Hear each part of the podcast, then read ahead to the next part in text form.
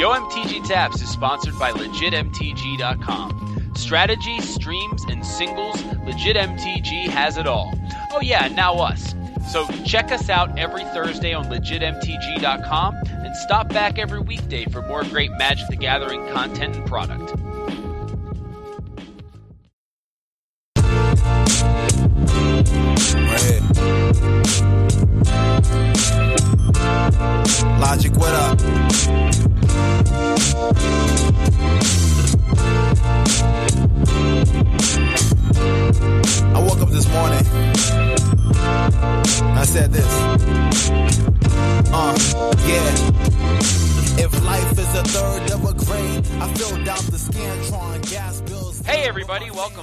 YoMTG Taps. I'm Big Head Joe. And I'm Stephen Marshall. And here we go. We're continuing with part two of our spoiler talk.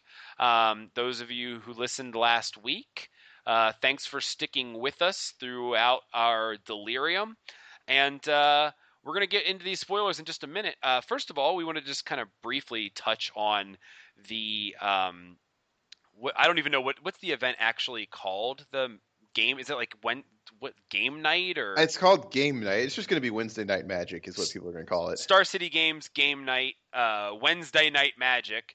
Uh, Stephen and I both played in that event for the very first time uh, on Wednesday, and uh, I played. So I acquired uh, a modern deck finally, uh, which I'm very happy about. I have uh, Affinity built for modern, um, and uh, played it for the very first time Wednesday night. Um, it, there were some change, you know, there were some like things about the deck that weren't exactly 100% complete, but you know, it was my first it was my first stab at it, so just went with it. Um, and uh, I oh, you played Junk, right? Yeah, it was the only deck I had put together at the time. You played And sleeve. Abzan. Abzan, yeah. So uh, so yeah, so you played Abzan and I played um, Affinity, and uh, I won, which was cool. I, I won. I came in first place. Um, I went 3-0-1. My only draw was to Stephen Marshall, and um, it may have been slightly facilitated by the fact that I was trying to buy despises on my phone between games. You know, Um, but not too much. I didn't. I didn't spend too much time on that no, it wasn't that long. we were both really just like really intensely thinking about each decision. We played a nail biter. It was a fun game. Um, I think that if we had more time, you might have had the win on that game. the The funniest thing is that uh, I win with uh, with affinity, and I win a Mox Opal. So you know, appropriate, but also unnecessary. Uh, but it was cool, and then also a little store credit for the wins. So I used the store credit to get a Stormbreath Dragon, which I need more of. So that was win-win all around. And then uh, the pins, I I'm not crazy about Star City's creature collection. Like, um, okay, I'll just say it. I don't like the Star City Games creature collection. I just don't. I don't know. I don't, love it. I don't think they're cool. But I immediately, I didn't even look at the tokens I gave you. But like, I was like, I win some tokens, right? And he was like, Yeah. I was like, Give them to Stephen. I don't want. 'Em." but I get the pin. I, I definitely kept the pin and gave that to my wife, and I feel and she loved it, and I was like, oh, this is gonna be good. So like, um, so I can play Wednesdays and then win a pin and then give them to my wife, and then she has something. Uh, she has a prize as well. So I think that's a win-win. Um, did you have anything like interesting to talk about from Wednesday, or your overall feel about the event, or? I mean, it was cool. It was any, any any chance to play modern is a plus for me, so I enjoyed it. Yeah. Um say I don't I don't feel like so the thing is I didn't expect to be able to ever make one of these Wednesdays because I already do we we practice with our team on Tuesday nights. Um we play FNM. Sometimes we go out of town on a Saturday to an event or if it's like a Grand Prix for the entire weekend. I just didn't feel like I would ever have enough wife credits to actually like be able to be like, "Oh, sweetie, I'm also going to do this Wednesday night magic thing." And then it's like next thing you know, it's like it's like the same as just like going to the casino every night and then trying to find a different reason to justify it every night. So, like I didn't want to be that guy. So, you know, I kind of you know was like, oh, the Wednesdays sound like a cool idea, but I'm never gonna make those, so whatever. Uh, but since I'm going out of town next week or this week, I guess at this point, yeah, so I'm going out of town. Um, I was like, well, maybe I'll hit the Wednesday and skip Friday. Uh, so I did, and uh, you know, smaller crowd. Uh, I felt like it was like a little more laid back, even though it wasn't FNM. Like it's still, it was weird. Like it felt more laid back, even though people were generally playing more competitive decks. Did you get that? Yeah, it kind of seemed that way. Um, yeah, I mean, people were still playing. Like these are reasonable decks to be playing, but I think it just might have been there was less people, so there's less like, uh, I guess, energy in, in terms of that. Yeah, yeah. I felt I felt like it was like way more chill, and I don't know. I'm considering swapping my Fridays for Wednesdays. To be completely honest, like I, I had a lot of fun on Wednesday, and uh, and I did really appreciate the more laid back atmosphere and like the bit of a smaller room feel. Um, you know, I totally liked them when they were still playing small clubs, Hmm. but now they're playing these arenas and it's so annoying. No, but um, Yeah, I was a fan of the Backstreet Boys before they uh, before they blew up. nobody was a fan of the Backstreet Boys before they blew up. I like the Spice Girls when they were underground. Yeah, me too. I would like Yeah. them more if they were all underground. That was a little dark. but, you, know they were never underground. That I mean, like. That's the joke. so anyway, yeah, um, banners. And I actually like the Spice Girls. I'm not gonna I'm not gonna actually let that comment just hang there. Anywho, Spoilers. spoilers. So these banners, we got some banners. Yeah, so it's the other common mana fixing, other than the dual lands that enter the battlefield tapped and you gain a life. Uh, these are just three mana artifact. You can add one of the three colors, and then you can pay all three colors and tap it to sacrifice and draw a card. Yeah. So a little bit like the Cluestones, but three colors. yeah. Um, it's good. It's good for uh, you know, good for draft, good for sealed to have these these available. Um, I like the Sultai banner. I think I like that one the most why. because it's got just like a bowl of fruit in it. I like- True. I just like that, that that's what Sultai represents. it's like a nice, uh, nice little bowl of fruit. for the fruit. no, but um, protect the fruit goblet.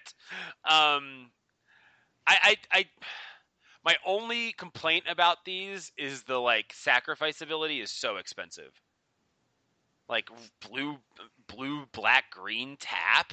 Like, why can't it just be blue, black, green sacrifice draw a card? Like if it like if it was that, I would actually like that a lot. Um, but the fact that like these are supposed to fix your mana, but then you also need to have your mana naturally fixed in order to to cash these in.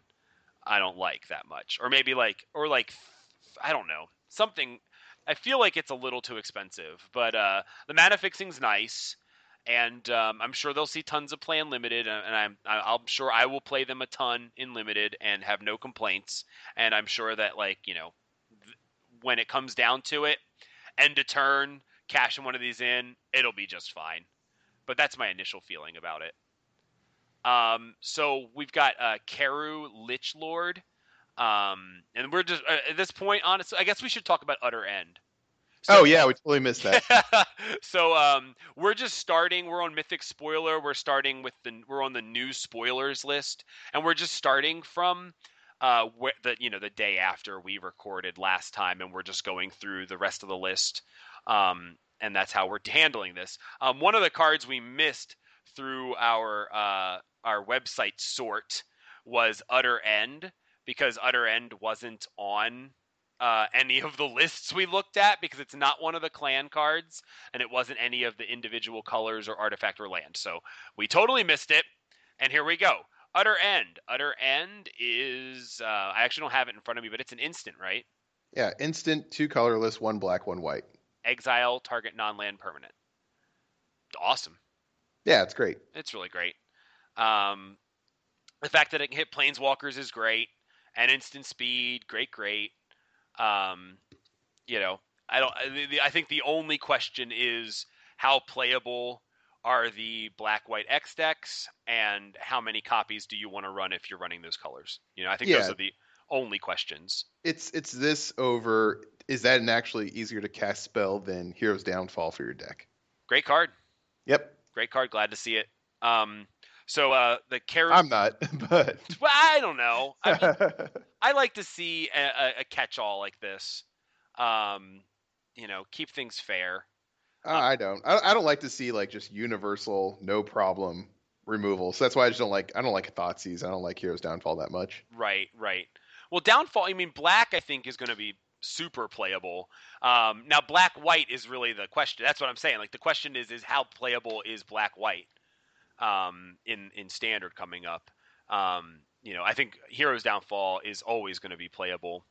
Um, but this is kind of questionable, but uh, it's good. I mean, if you're playing black and white, you're running this card. Uh, I don't know. I, I like it because, especially if we wind up seeing Eldrazi again, this needs to exist. Like, yeah. So is that just gonna happen? It seems like there's enough spoilers that point to colorless creatures and Ugin and all other stuff that it. I I don't know if they could hint at it anymore. Right, right. Am I I'm- am, am I right? Wasn't Eye of Ugin in Worldwake? Yes, it was in. No, it was in the first set. Was that Zendikar? They put like one card. Eldrazi Monument was in Zendikar. Okay, they they they put one card that like explicitly referenced Eldrazi, but then it was like there were there were no Eldrazi in the in the set. So yeah, so that was really a cool hint, um, and wound up being a really good card. Uh, but yeah, no, I think we've got a lot of hints at this point too that we're going to get some form of Eldrazi back. Um, you know, will we get the same three reprinted? I hope so. Honestly, I hope that they just up and reprint the three. Yeah, that I, I would prefer that. I think that would be really cool. We don't need new Eldrazi running around. I don't think that that's actually healthy for anything. but having the same big three get reprinted would be really fun. Um, I, no, I think they need to make an upgraded Emrakul. yeah, sure. That sounds great.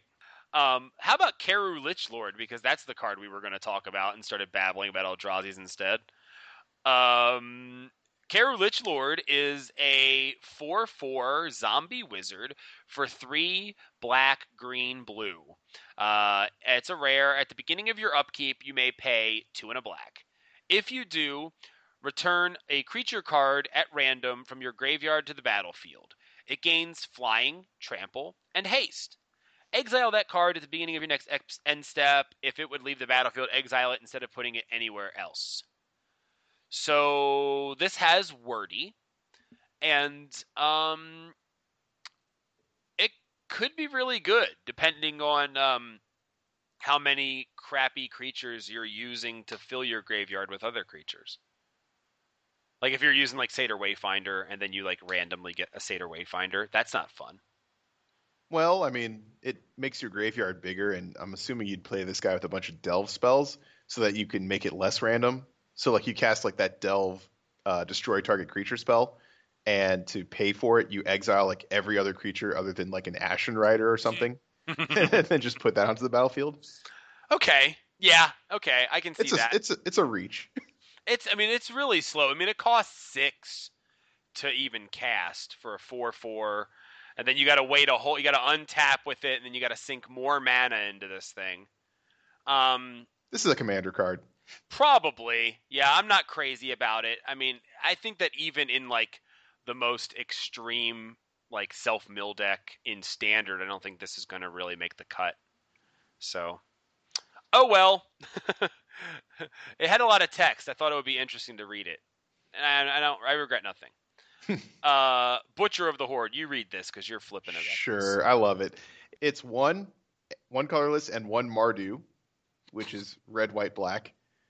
And it's a creature demon. It's a 5 4, so that's pretty good. It's got flying, so probably it's got some sort of downside here. So uh, let's get to the downside. Okay, so you can sacrifice another creature, and Butcher of the Horde gains your choice of Vigilance, Lifelink, or Haste until end of turn. Yeah, that's awful. Yeah, bad. The downside's li- Mm. really bad. Wait, that's not a, that's not a downside at all. That's only giving you more benefits.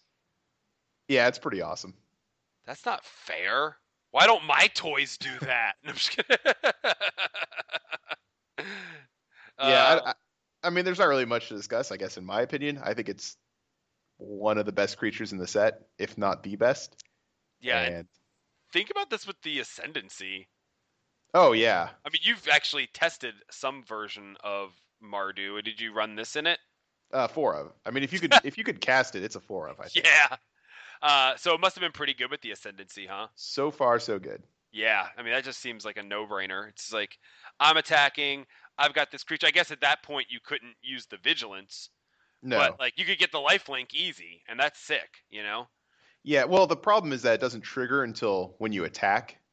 So you That's what I'm can't. saying. You couldn't use haste or vigilance for Yeah. the ascendancy, but so you could totally just like attack, get your token, and sacrifice it for lifelink every turn.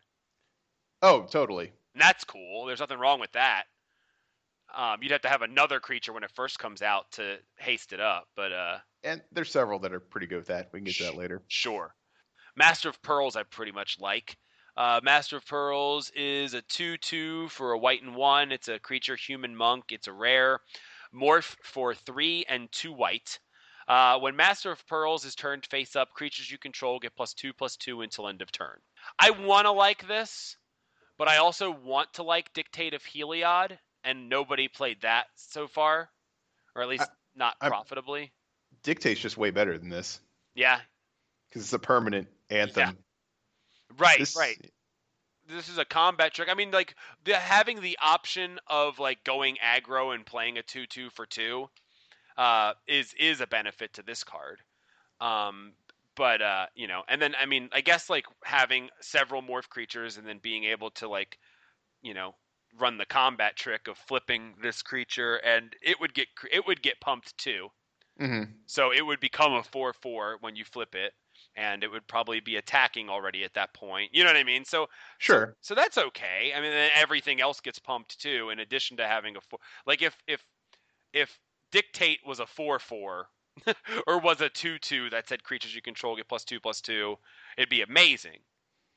You know, but it's not. It's just an enchantment, and it's not a great top deck. Where at least this you can cast it.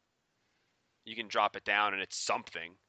True. So I don't know. Yeah, I, I, but I don't. But people aren't really playing with that. I'm not so sure people will be playing with the master either. Um, but I like it, and I want to like it, just like I want to like dictate and think dictate is good. I think it might be good post rotation. Dictate that is. Yeah, yeah. We'll see. Um, you know, there are definitely some tokens decks, um, and it seems like it would go go well in any of those. Um, Bear's Companion is so cute. Bear's Companion. It's a. I think it's a decent card too. Um, do you want to read it? Sure. It's two uh, colorless green, blue, red.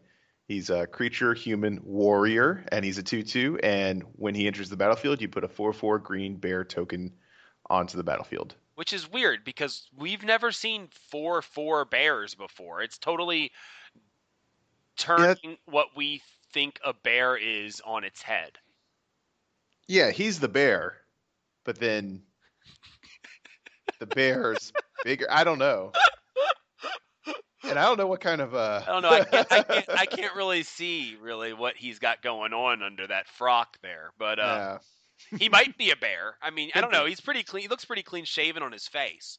I'm just so happy for them. That's all. they love each other. They're besties for life. Um, so here's a card that I'm super pumped about. Super pumped about. Uh, Bloodsoaked Champion. Bloodsoaked Champion is a 2 1 human warrior for 1. Um, Bloodsoaked Champion can't block, and then raid 1 and a black. Return Bloodsoaked Champion from your graveyard to the battlefield. Activate this ability only if you attacked with a creature this turn. You just Oh. said for one.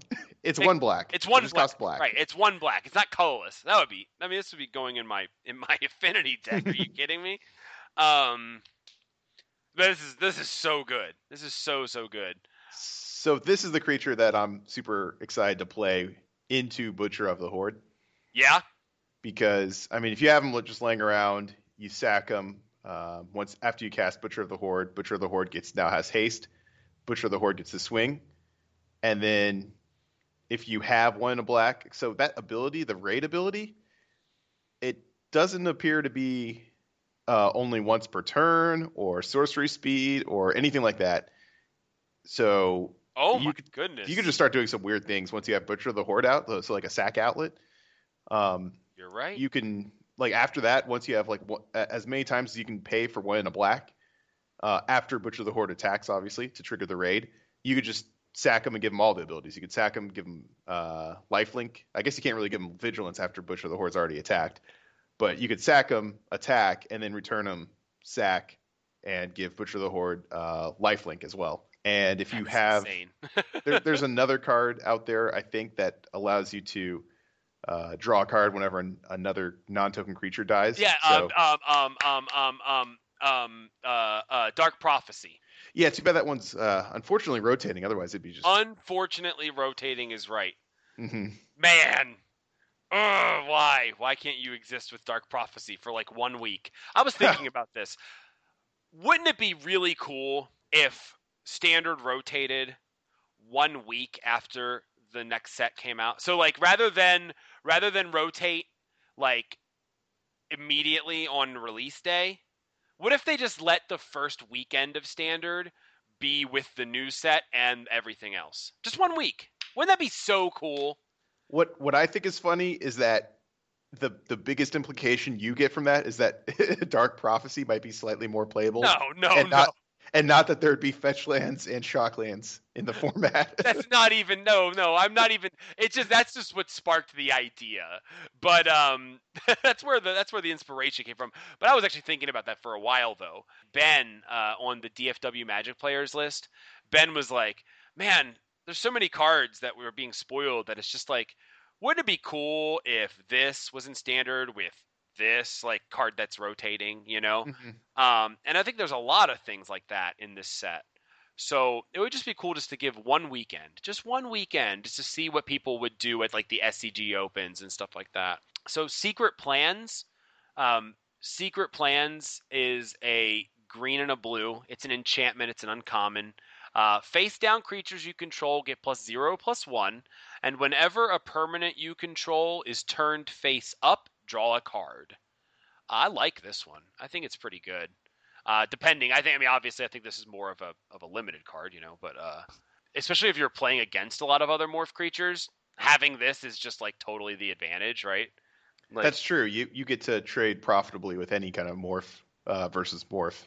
right. So it would just really. This is really going to screw up. Someone's like, I got a morph deck. You go, I got a morph deck with secret plans. They go, I got a crappy morph deck. So there's yeah, there's a couple of cool green enchantments that try to make morph just a little bit better than it would normally be. Yeah. Since uh, a three three for a two two is usually not the best deal on earth. Uh, I, I can't remember. Did we talk about Trail of Mystery last week? I think we did. Yeah, yeah, yeah, yeah. So that's these are the two, and uh, I, I don't think either of them makes a morph deck standard playable, but it's uh, I mean it's I, I would, I'd be playing this in limited provided I had enough morph cards. Yeah, for sure. Um, so Jeskai Ascendancy is the last ascendancy uh, that we have uh, that we've been given.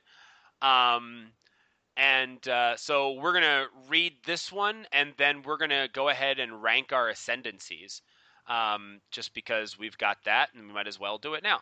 Um, so you want to read the Jeskai Ascendancy?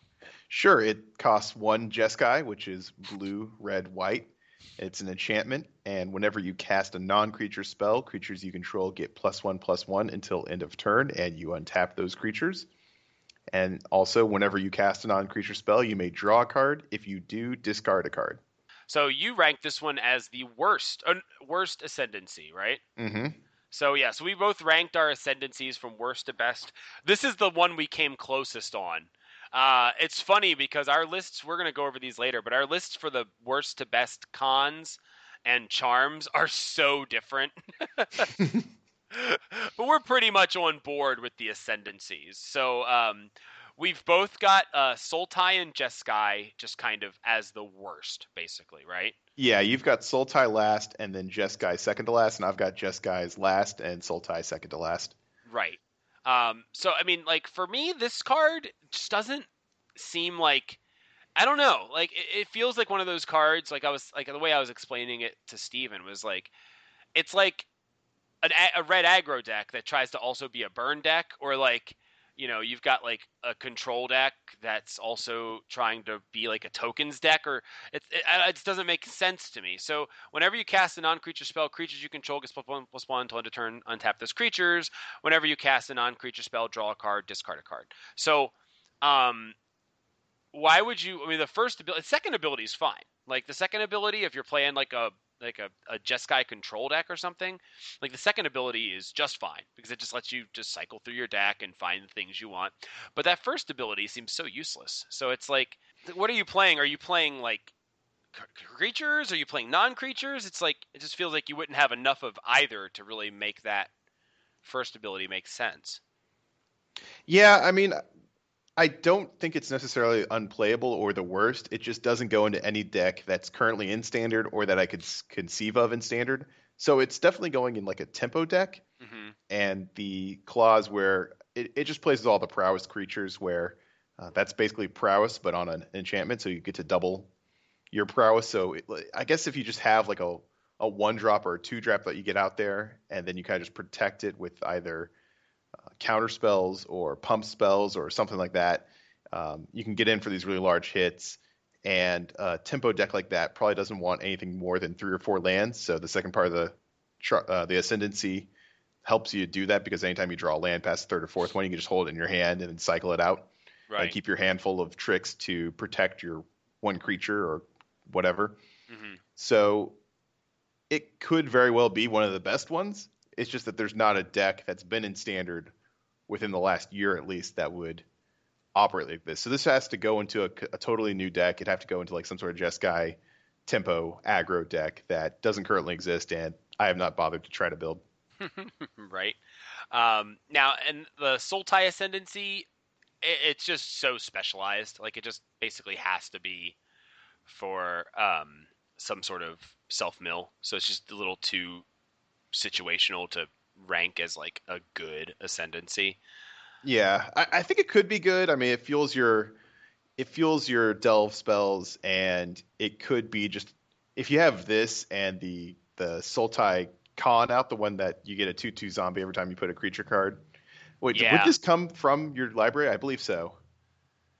Yes, yes, it would so come from your library. Yeah, you could get like an extra trigger off that, plus whenever she attacks. So you're just building a, a board and keeping your hand stocked because you're uh, essentially scrying two a turn. Although it's a little better than scrying two if you have a any kind of delve or right. uh, graveyard triggers. It's okay. It's entirely dependent on that archetype being good.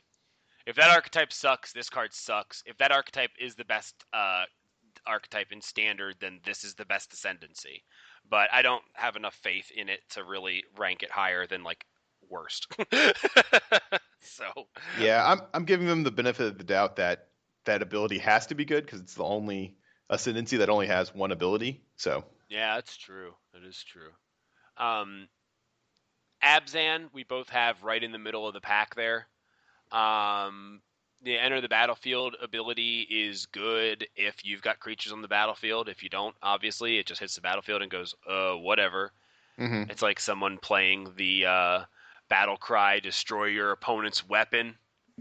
Yeah. Uh, card in Hearthstone when you are playing like uh, Druid. Like it's like okay, yeah, okay, you just played a three two. It's good, but uh, it doesn't do anything. Um, and then whenever a non-token creature you control dies, put up one one white spirit creature flying on the battlefield. Great, again, dependent on you having creatures on the battlefield, uh, but it's really good wrath insurance. Sure. You know, and this even it, that ability even triggers if they, um, you know, if they were to somehow planar cleansing or whatever, you know, um, because you would still get the triggers when they died. So even if this thing went away with everything else, you would still get the spirits left over. So so that's good. Yeah, I mean they're two good abilities that don't do anything on their own. Right. So they, you either you either need creatures to get to put plus one plus one counters on them, or you need to be to have your creatures die to get the one one white spirit creature token. They're both right. good abilities, but they're both situational. Right, totally. So then, you know, for the top two, we both have uh, uh, Temur and Mardu.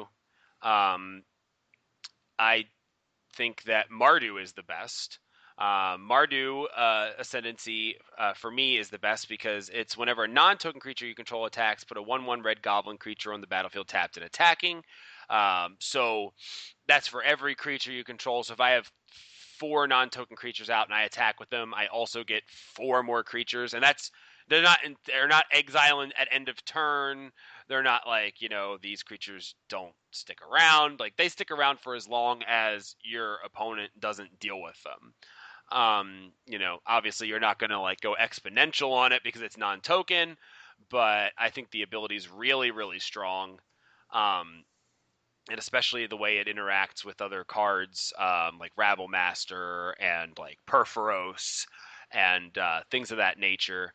Um, I think there's just a lot of potential there, and I think that Mardu looks like a pretty powerful shard um, or wedge or whatever. Um, and then the second ability is just a really cool way to protect your creatures. Um, it's good. It's good insurance against anger of the gods things Drown like sorrow, that. Drown yeah. in sorrow. It was just a lot of things that that second ability can do just to, uh, you know, ensure that your creatures don't die. And the fact that like multiples just get better, Oh yeah, like multiples just get so much better. Um, the card seems insane. Um, so that's why it's my uh, number one. So why did you put uh, the Timur Ascendancy as yours? Well, it's kind of weird because it's similar to Abzan Ascendancy, where you need to follow this up with a creature. Otherwise, it literally does nothing. So if Mhm. this is the last card you cast, it doesn't do anything. If you cast this on uh, an empty board, it doesn't do anything. But I just imagine that the way that Timur is going to be designed, or you know, uh, red, blue, green decks are going to be built, is uh, they're going to have a lot of high power creatures. So I would imagine some of the your draws could get a little clunky. Um, and I would imagine this would come out before some of the four drops like this into Polukranos seems awesome.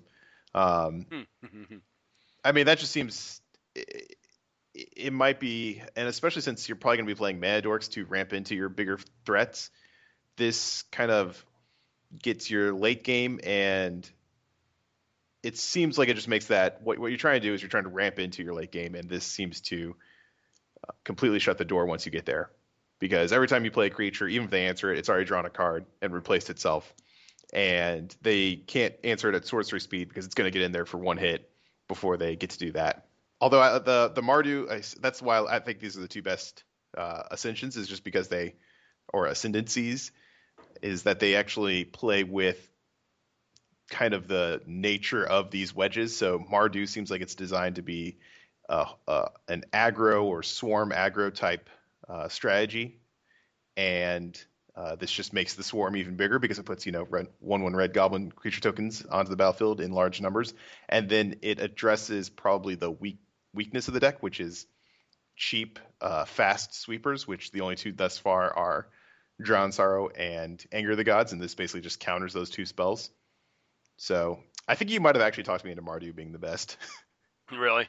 yeah, as I talked about Timur, it's it's it's falling further and further behind because a lot of the really good uh, Timur cards, uh, some of them already have haste, but just the drawing a card, um, that just seems like it would because the foil to a mid-range deck like Timur would be uh, what kind of exists right now with mono black, I guess, kind of uh, control, where you're just answering every single one of their threats, and you'll just never be able to keep up once you have a Timur ascendancy out, just because every single threat you play um, that they care about is going to draw a card.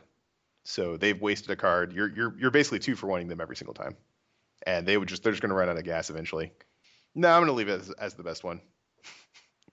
But I think, yeah, Timur. Okay. Stick to your guns. Yeah, why not? Sure. So those are the ascendancies. Um, the next card I, I'd like to look at is uh, Villainous Wealth. Yes. Yeah. What's up Yeah. with this card? So it's X colorless, so you can pay as much as you want, and black, green, blue, and it's a sorcery. And target opponent exiles the top X cards of his or her library. You may cast any number of non-land cards with convert a mana cost X or less from among them without paying their mana costs. So it's like a Genesis wave, but for their library. Would you rather play this or just play something good in your own deck? That's a good question. It depends what the decks look like in standard going forward. It'd probably be over the top for that delve. That that's that, but it'll be interesting. Um, I, I do think it will have a lot of targets at least uh, initially because it's basically would you rather play this or Genesis Wave? Obviously, you'd rather play Genesis Wave because you can design your deck to have a lot of good targets for it. But there is no Genesis Wave, and that's one of my favorite cards of all time. So this is a close substitute. So I'll probably try playing it.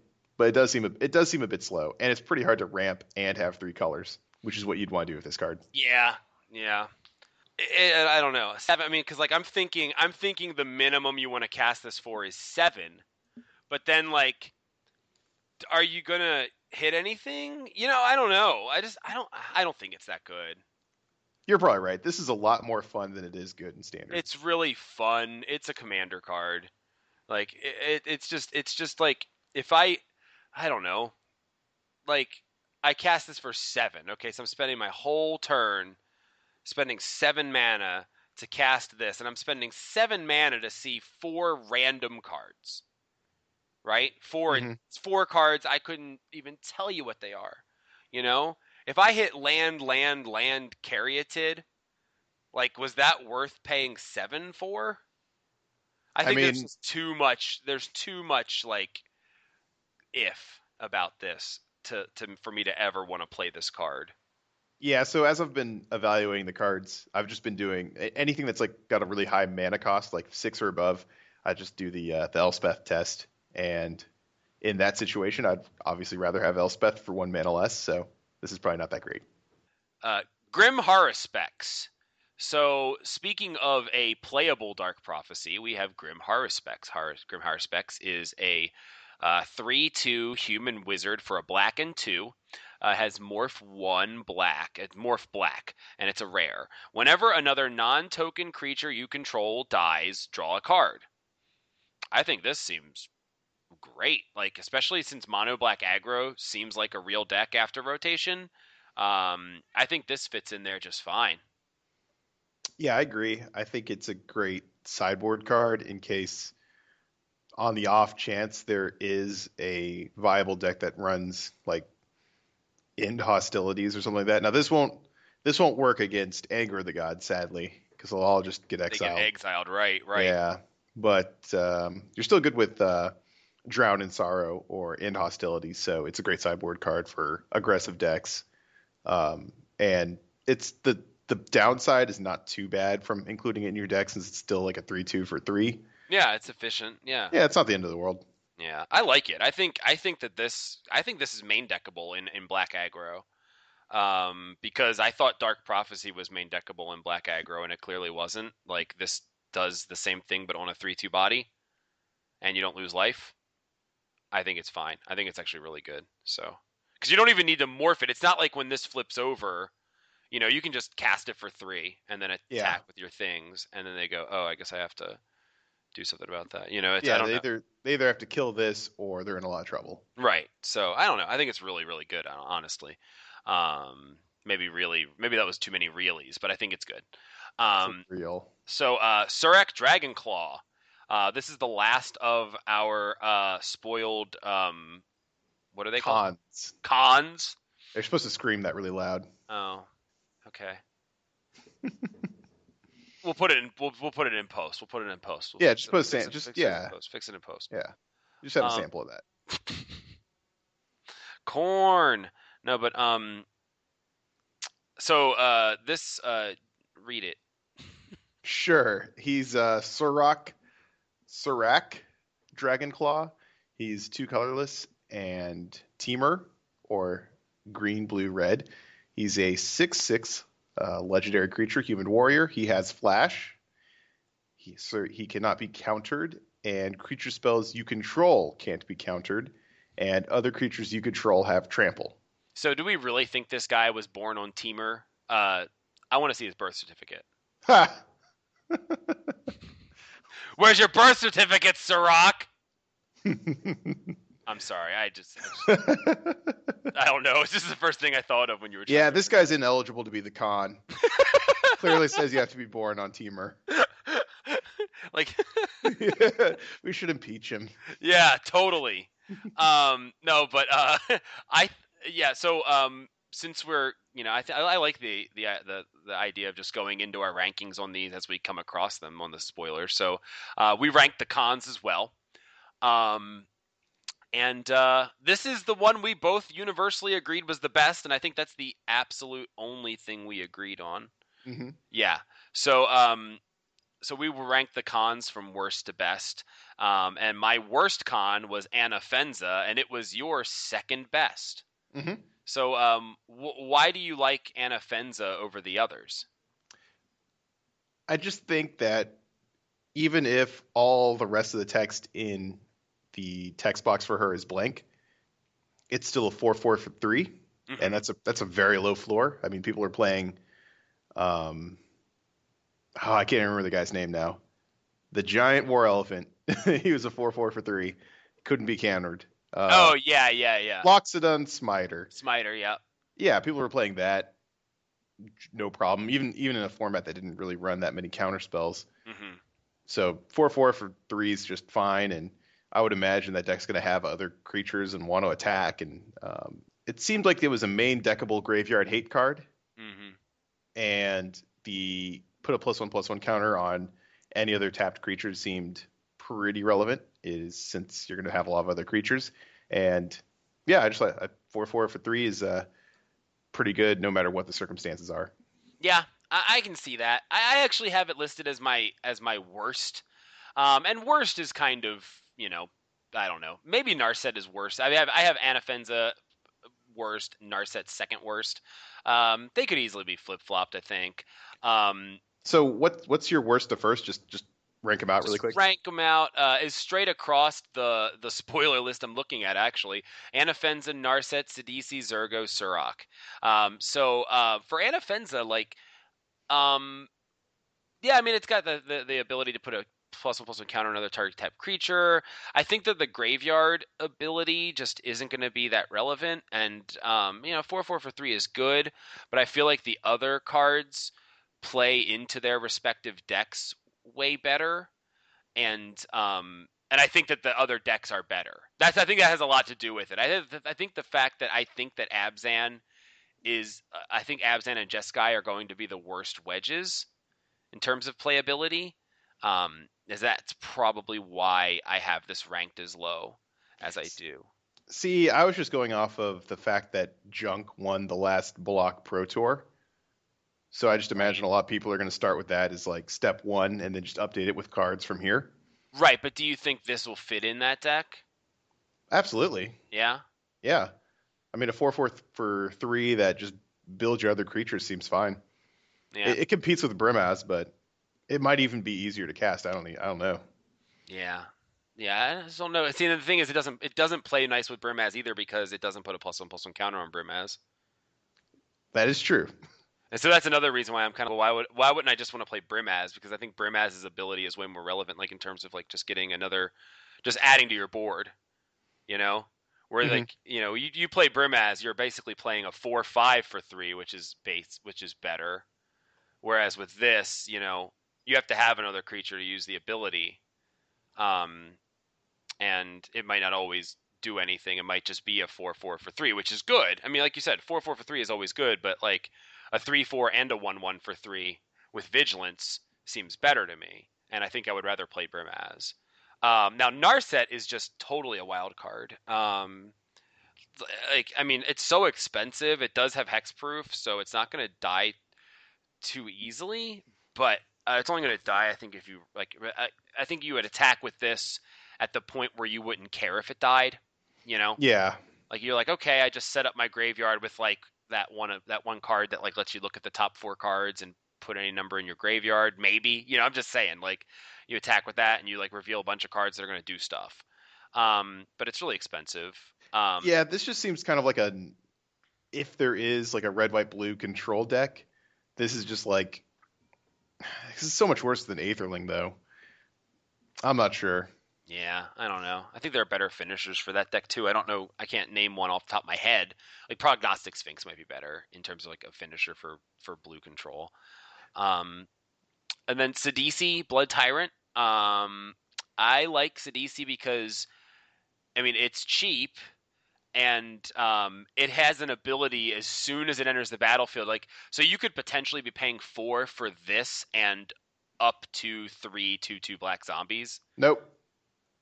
Doesn't work like that. That's what I thought too. I was super excited on this one. That would be number one. Because this is whenever one or more creature cards. are Oh, oh, that's right, that's right, that's right. Well, yeah, it still, triggers once. still, you might wind up with with a with a three three and a two two for four, and then you get and then you might you have the potential to get more when it attacks. But yeah, no, you're right. It only triggers once. My bad. Um, but you know, uh, I like that a lot. Um, Zurgo, you sold me on, so that's why Mhm. that's my second best. Um, because it's just huge. And it doesn't die the turn you play it unless they utter end it or something, which is exactly what happened to you when you were testing, right? Yeah, so I've been testing a little bit, and I was playing against someone that put together a red, white, black control deck, and so it had Utter End and Crackling Doom, and Crackling Doom's going to hit this every time since it's probably going to be the highest power creature uh, on the battlefield. So at first, I thought this could be like a one or two of main deck, even in a very aggressive deck, but it doesn't really have any evasion. And at that point in the game, they're probably going to have some chump blockers, and then they just can handle it on their turn. Right. So I'm thinking it's more of a sideboard card versus a control deck that's not going to have a board presence, and it's going to be relying on sweepers or something like that to uh, keep you off of creatures because at it, it, it is a gigantic fireball versus decks that can't put together a board presence, right. but I don't think it's main deckable.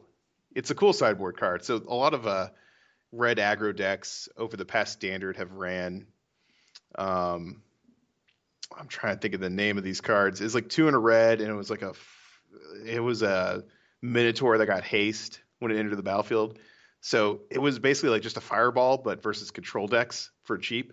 Oh, right, right. So that's basically what I see this as. Skull Cleaver. Yes, Minotaur Skull Cleaver. Was that the right one? Mm-hmm. Okay, yeah. Yeah, so there are just some red aggro decks that had been running that in the sideboard versus control, just because it was basically a burn spell. Yeah. Because most of their uh, interaction was sorcery speed, or they would tap out for a supreme verdict. And this is probably as good a follow up to a sweeper as you could ask for, True. because it's just going to hit them for seven, or if you have some way to pump warriors, you might hit them for eight, Mm. which is a significant chunk of their life total. And they're probably are going to be pretty low on life. So I think this is a great sideboard card, but I'm not convinced it's main deckable after uh, actually playing with it a little bit. Right on, right on. So yeah, so my five was uh, I started Narset was the worst I thought, uh, Sidisi second worst, and I think that just is saying I don't know what decks they go in right now, or Mhm. they don't exist in something that exists in my head yet. Well, I think I Uh, think like again, like I said before, like I think Sidisi, it's the entire of the the the conundrum of is that wedge good? hmm You know, like I think everything in that wedge is entirely dependent on is the wedge actually good? You know, is is Sultai actually playable? If it's not, then all of the Sultai cards are terrible. Yeah. because they only they only go in the Sultai deck. Like it's just so it's so built for you in a way that it just has to be good or it's yeah. Anyway, Yeah. So then, um, yeah. So I had Sidisi second worst, Zurgo in the middle. Um, he probably had been either number one or number two before that, but I, I think he's slipping a little bit as I play with him. sure. Um, and then Anafenza second best. I just think there's not going to be a bad time to play her. There's not going to be like a game state where that's a like a bad draw or anything like that. And I And agree I- with that. And Surrak I think is the is the best. It just it does. I guess it technically has three abilities, but also it can't be countered, which is awesome in case you're trying to play around sweepers or anything like that. Um, it kind of just really hoses. Uh, could, I I, I think the point's been made several times already, but I don't see control existing in this current format. Hmm. Yeah, I don't. I'm not sure. Um, I think it could. There's a there's a decent amount of counter magic. There's a cards like the next card we're going to talk about. To the Goblin Slide? Please tell me it's Goblin Slide. It's definitely not Goblin Slide. I think it's okay. no, but it's not nearly as good as Quiet Contemplation, though it does about the same thing.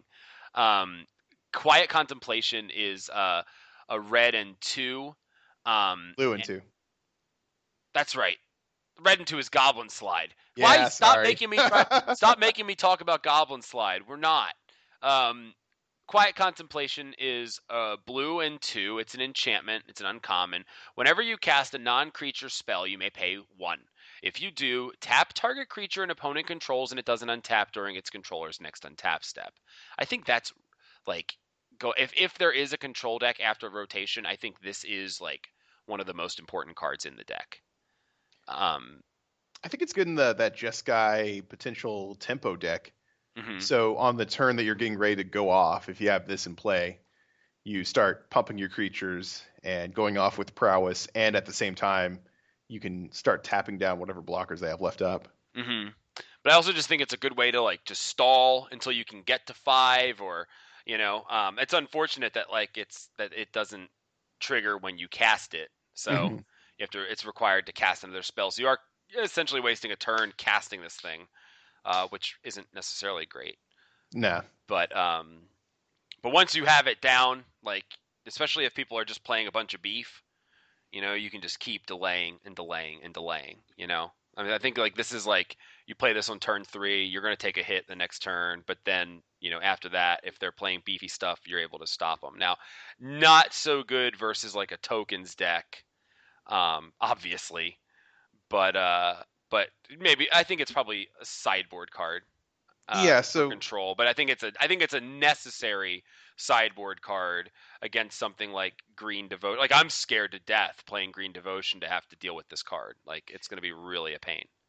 Yeah, I mean, blue control is going to need a replacement for Jace Architect of Thought that to get people to overcommit into a sweeper, and this might do something like that, hmm but I don't think control's a thing right now. Okay, well we'll see. Obviously. Um, So next we've got Abzan Charm, which is the last charm we have spoiled. Um, you want to read this one? Yeah, sure. It's one Abzan or white, black, green. It's an instant. And like all the other charms, it has three modes, of which you get to select one. Uh, those modes are exile target creature with power three or greater, or you draw two cards and you lose two life, or distribute two plus one plus one counters among one or two target creatures. So I just noticed this, but all the charms, each ability corresponds in order with the color on the casting cost of the charm. Hmm. So the first one, exile target creature with power three or greater, that's the white ability, and that's the first listed on the charm. Hmm. Uh, and then yeah, black is the sign in blood, and then green you put two plus one plus one counters among two target creatures, and the rest of the charms do that. Very elegant. I like that. Mhm. So, uh, you know, we ranked these um, worst to best, um, and uh, I'm wrong.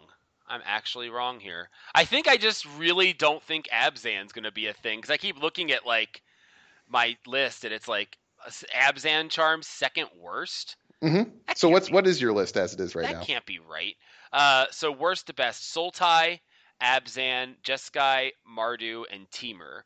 And we couldn't disagree more on this, apparently. No. so my two worst are your two best.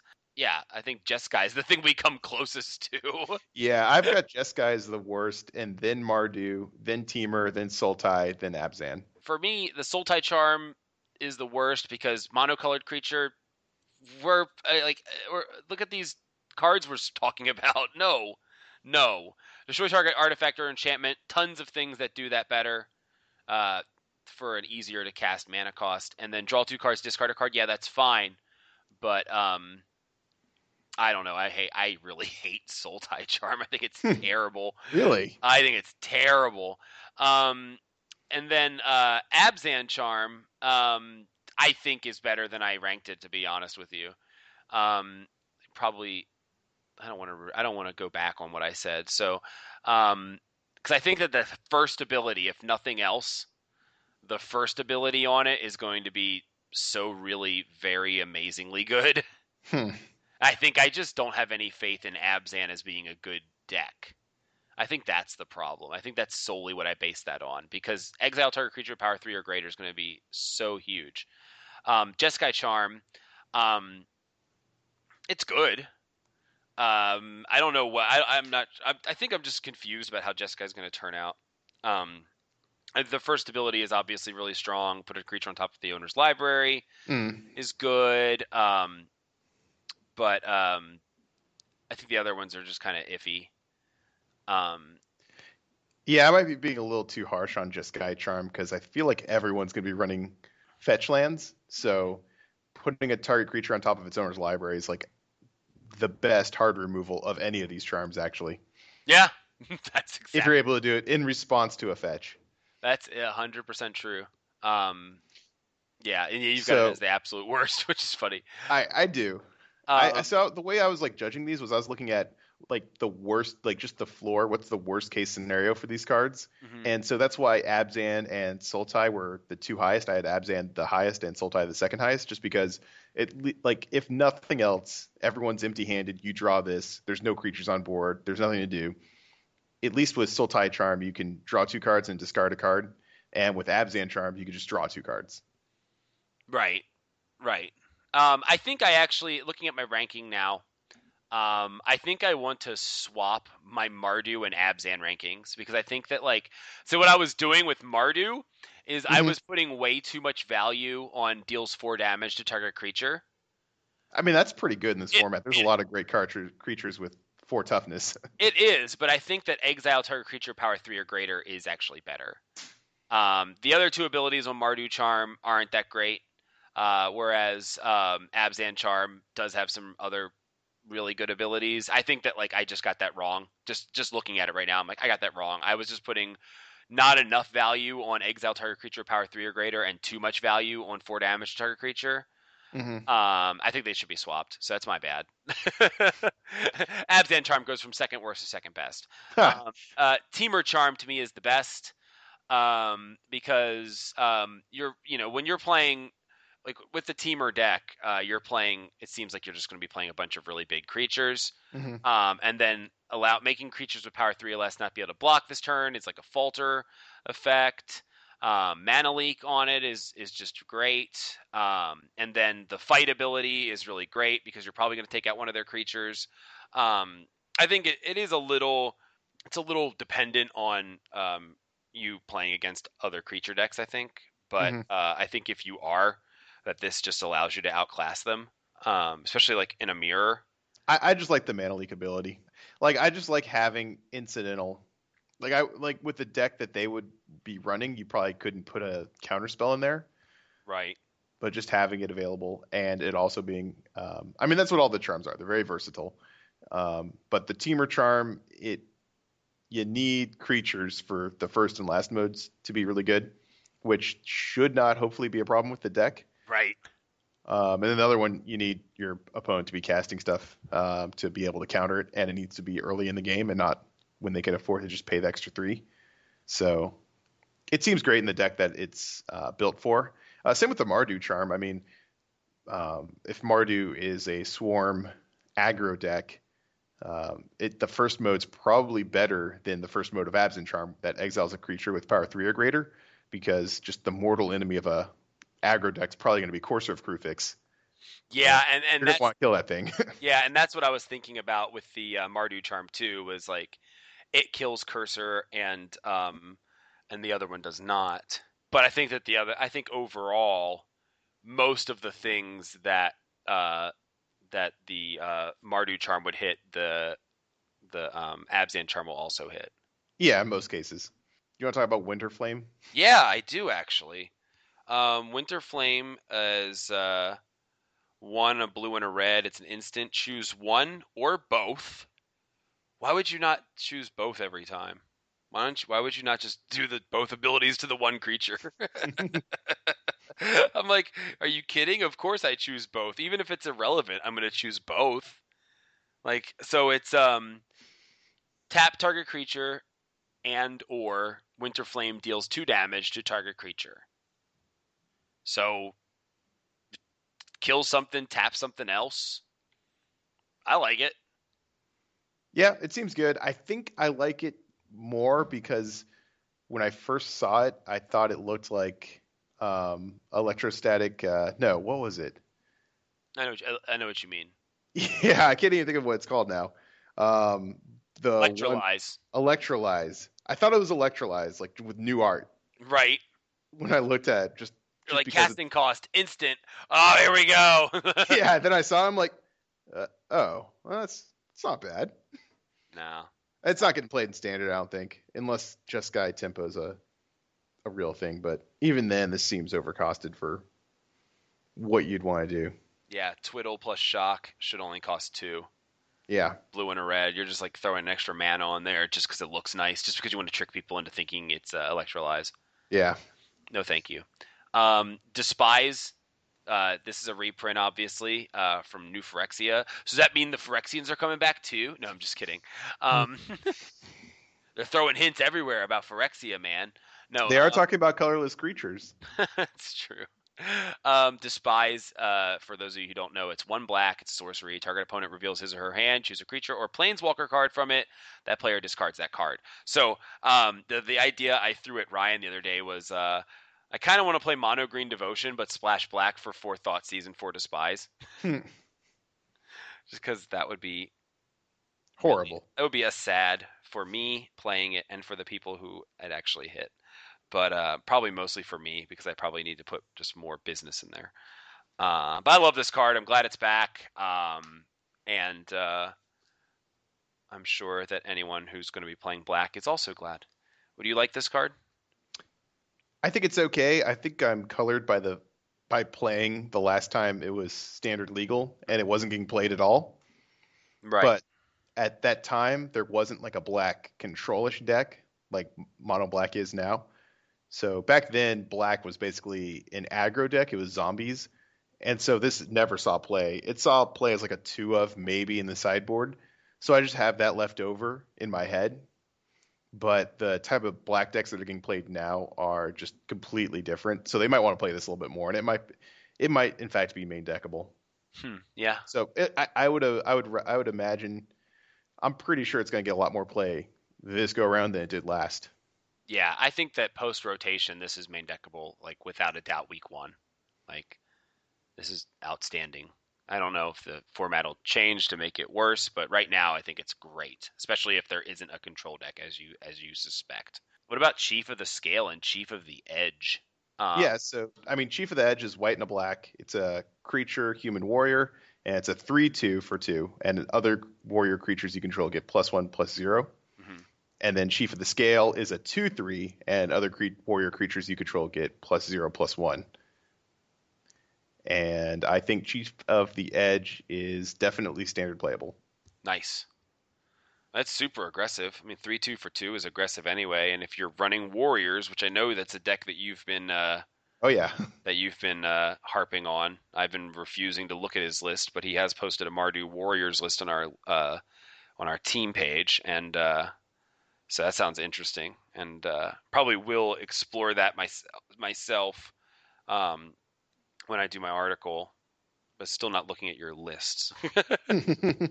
uh, yeah. So I, I definitely think Chief of the Edge is playable standard. Chief of the Scale probably not. What's interesting is they're they're technically in different uh, clans. yeah, Chief of the Edge is technically a Mardu card, and Chief of the Scale is technically an Abzan card because they have the different watermarks. they're rivals. Yeah, they have so much in common though. All right, I'm gonna start working on my Chief of the Edge, Chief of the Scale romantic comedy spec script right now. yeah, star-crossed lovers from two different clans. High Sentinels of Arashin. Um, this this seems good. Seems actually- super annoying and limited. Yeah, yeah, it does. Um, uh, sick bombs, bro. M- Must be nice. Um, I'm just practicing. Mhm. Um, it's a three-four flyer for a white and three. It's a rare. Has flying. I just said that. It's bird soldier. High Sentinels of Arashin gets plus one plus one for each other creature you control, with a plus one plus one counter on it. And then three and a white, put a plus one plus one counter on target creature. So, oh, so oh, okay, okay. So that's actually a static ability. So so if you put a counter on something, it pumps. Oh, that's cool. For each other creature you control. Yeah, that's awesome. That's pretty. Yeah. So this with hardened scales. Cool. Huh? At that point, you're almost getting there. And you've got Abzan Ascendancy. Uh, I, it, it doesn't seem standard playable, but if there's some way to to do a plus one plus one or just a counters deck, I mean, this would be a really good uh, finisher. It's got flying, so it's got the evasion built in. And if there's some way to just cheat in to play a bunch of plus one plus one counters, you know, such as hardened scales. So yeah, I mean, there's some weird dream scenario where you play hardened scales into a couple one drops, into Abzan ascendancy, into this guy, into um, uh, God, how does this- mentor of heroes, uh, Johnny? How does this, how does this play with the with the card that's like uh, double the number of plus one plus one counters? The card from uh, I want to say it's Journey into Nyx. oh wow, the oh the strive card. Yeah, I don't does it think play so. along with that? No. No, that's that's too much work. Because then you have to have a creature. It has to have plus one plus one counters on it, and it has to not die when you do this. There's there's a card we skipped, Retribution of the Ancients. If there is a deck that could just spit out a million plus one plus one counters, it actually seems reasonable. So you really like this card? Yeah, So but- it's it just Oh. costs one black. Oh yeah, I didn't. I see. So I was thinking it was like X remove a plus one plus one counter. So you just pay one black and then you Mhm. remove X plus one plus one counters. Yeah. Oh, that's not too bad. Okay, it's better than I thought. I was thinking it was like No, you don't have to pay the X. Yeah, the- no, I was thinking- thing I like. yeah, that's what that's how I read it, and I was that's why I was like skip. Ride down seems okay. Destroy target blocking creature. Okay, ride down. You want to read that? Sure, it's uh, red. Red and a white for an instant. You destroy target blocking creature, and creatures that were blocked by that creature this combat gain trample until end of turn. Yeah, I mean that that seems like a good way to, you know, because I the the one question that I always hear at like F and M is if that creature dies, do I does my damage go through? Yeah, this this kind of teaches you that lesson. And this like is like no because they wouldn't have made this second ability if it did. we can just go. It's the ride down rule. That's Hmm. that's the new. That's it's called. It's officially known as the ride down rule. So if your if your blocker dies, you still don't take damage unless the creatures have trample. Hmm. So there you go. See, this is the ride. It's the ride down rule. They just made that so much easier to explain. Thank you very much. Hordeling outburst. Mhm. Um, Hordeling outburst is uh two red and one. It's a sorcery. It's an uncommon. Put three one one red goblin creature tokens onto the battlefield. Um, this card is outstanding. Um, I've been wanting, I've been wanting a card that said three tokens for a while. Like I don't even care about the goblins. I just like, I like the idea of playing like red white tokens or even Mardu tokens now. Um, and you know, and I like Purphoros a lot, and I think that this card with Purphoros is a lot of fun. Oh So- yeah. So uh so that's that's kind of where my head's at with this. Why do you like it? I mean, exact same reason. Also, the off chance that there might be a goblin deck, and hopefully they print like a goblin lord while this is still in standard. That'd be amazing. So like if, they, if this was play plus goblin chieftain would just be so much fun.